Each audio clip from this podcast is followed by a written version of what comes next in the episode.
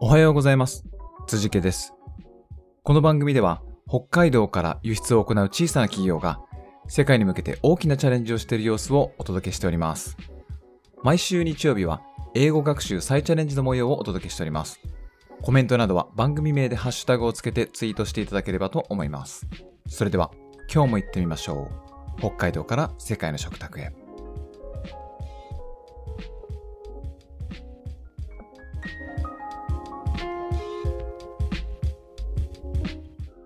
Hi there. My name is Kenny and welcome to the podcast. 皆さんおはようございます。今、ポッドキャストのえ冒頭部分をちょっと言ってみました。えっと、もう一個違うバージョンで言ってみます。え Hi there. My name is Kenzo. あ、違う、ごめんなさい。Hi there. My name is Tsujike and welcome to the podcast. ブラブラブラ。みたいな感じで、えっと、ポッドキャストの冒頭部分をちょっと言ってみましたけど、えっと、最近考えたことがあってですね、それは、えー自分の名前についてなんですけど、えーっと、あの、海外の人、よくあの、ミドルネームにニックネームを使うんですけど、そのニックネームにですね、えっと、まあ、私、ケン、ケンゾーって言うんですけど、えっと、ケンを使ったニックネームっていうのを検索するサイトがあって、そこで、えっと、まあ、ケンディだったり、ケニーだったり、あるんです。まあ、ケンとかケンジーとかってあるんですけど、えーケニーっていうのを選んで、今言番組名、冒頭みたいに言ってみました。はい。えーっと、これ発音とかの勉強を今してる中で気づいたのが、えー、辻家という、その辻家というのがですね、非常に、えーその英語の発音とかですね、リズムとか、えー発生するときに、えーなかなかこう、英語の、英語のっていうか、英語英語のどというか、英語発音とかにしづらいんですよね。辻家っていうこう、三つの音があるのがですね。なので、えーっと、そこもなんかちょっと自分がスピーキングを、スピーキングをするときの弊害にもしかしたらなってるのかなと思って、えーまあ、ケニーというニックネームで今やってみました。はい。えっと、今後もちょっとこのニックネームを使って挨拶をしたりとかっていうのをやってみる可能性は、あの、あると思います。そういうことをお話ししたかった今日の日曜日なんですけど、えーノンプロ犬、所属しているノンプロ犬の英語部というところで、えー年末のですね、今年1年間、1年間じゃないな、半年だな、こ今年の、あの、半年、下期にどんな学習をしたのかっていう発表会を簡単な短い5分間の LT 大会、ライトニングトーク大会をやるので、その資料をまとめていました。その中に名前に、名前についニックネームについてっていうのもあったので、あったのでっていうかほとんどないな。はい。最近何を調べていたのかっていうことを、えー発表しております。はい、でですね、えっと、まあ、前回受けた TOEIC の点数が下がったっていうことと、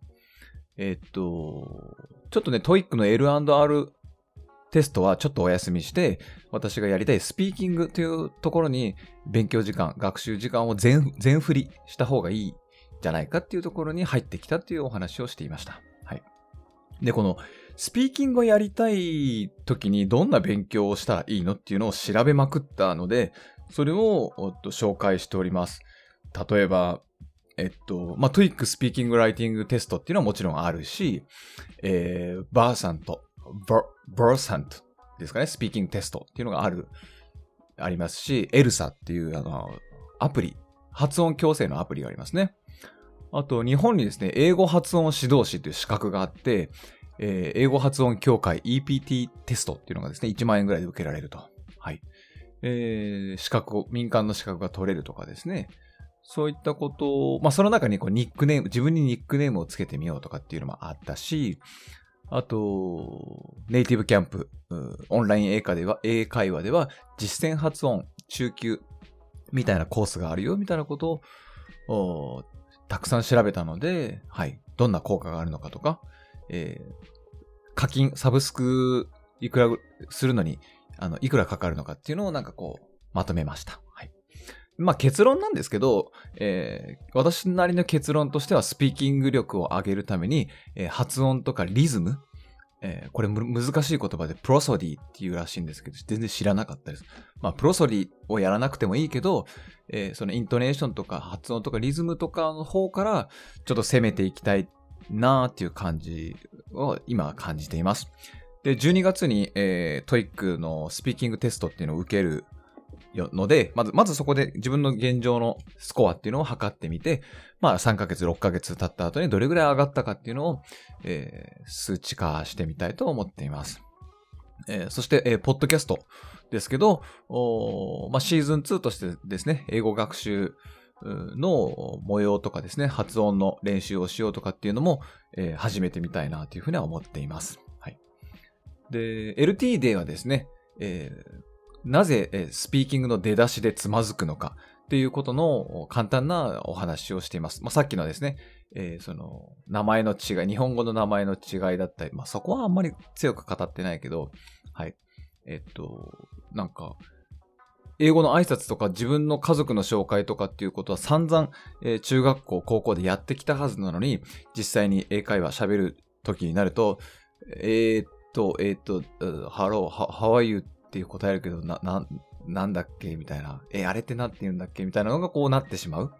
のはなぜかっていうことを解説、考察したので、それの発表をしします。はい。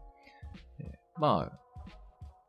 どういう話か、話かってどういう考察をしたかっていうと、あの、か挨拶の冒頭、会話の冒頭っていうのを状況をよく整理できてない、理解できてないだなっていうことが、えっと、自分が気づいたことです。えー、例えばそのスピーキングの出だし、会話の冒頭っていうのは、あの、オンライン英会話で、オンライン英会話で初めて会う先生との挨拶だったり、えっ、ー、と、バーに遊びに行った時に初めて会う人とか、えー、久しぶりに会う人とかですね。あと、職場の給湯室で会った同僚。えっ、ー、と、これ、ウォータークーラーチャット、ウォーター、ウォータークーラーカンバセーションって言うんですけど、この、この単語も知らなかったです。はい。えー、まあそうやって、あと、オンライン、えっと、商談会、えっと、お客様と、えー、英語で話すとか。そういう、こう、シチュエーションによって、こう、挨拶の出だしって違うんですよね。なので、えー、その時にどんなことを話せば、えー、相手に自分の状態が伝わるのかと。えー、逆に言うと、相手から相手の状態を受け取ることができるのかっていうのを、なんか考えてみました。はい。なのでね、えっと、例えば、その、あの、How are you? って言った時に、えっと、あ、How are you? って聞かれたら、えっと、そうだな、I'm fine とか言うけど、なんか YouTube とかで見たら、I'm fine っていうネイティブな人は言わないとか言ってるから、えっと、どうしたらいいんだろうみたいなこと、この、なんかな、ちょっとこう、習ってきたことがあるからこそ、なんか、な、なんて言えばいいのか、本当は、ま、間違いなのか、だ、ダサいの、教科書的な答えなのかなっていうとか思ってしまうとか、はい。えー、それについて言うと、あの、その、正しい答えとか、えー、ハワイユってなんか体調を聞いてるから体調のことを答えなきゃいけないのかなとか、そんなことは全くなくて、この一言目のハワイユは、あの、